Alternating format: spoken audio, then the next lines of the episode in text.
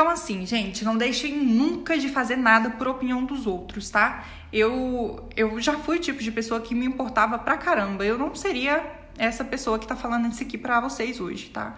E não leva ninguém a lugar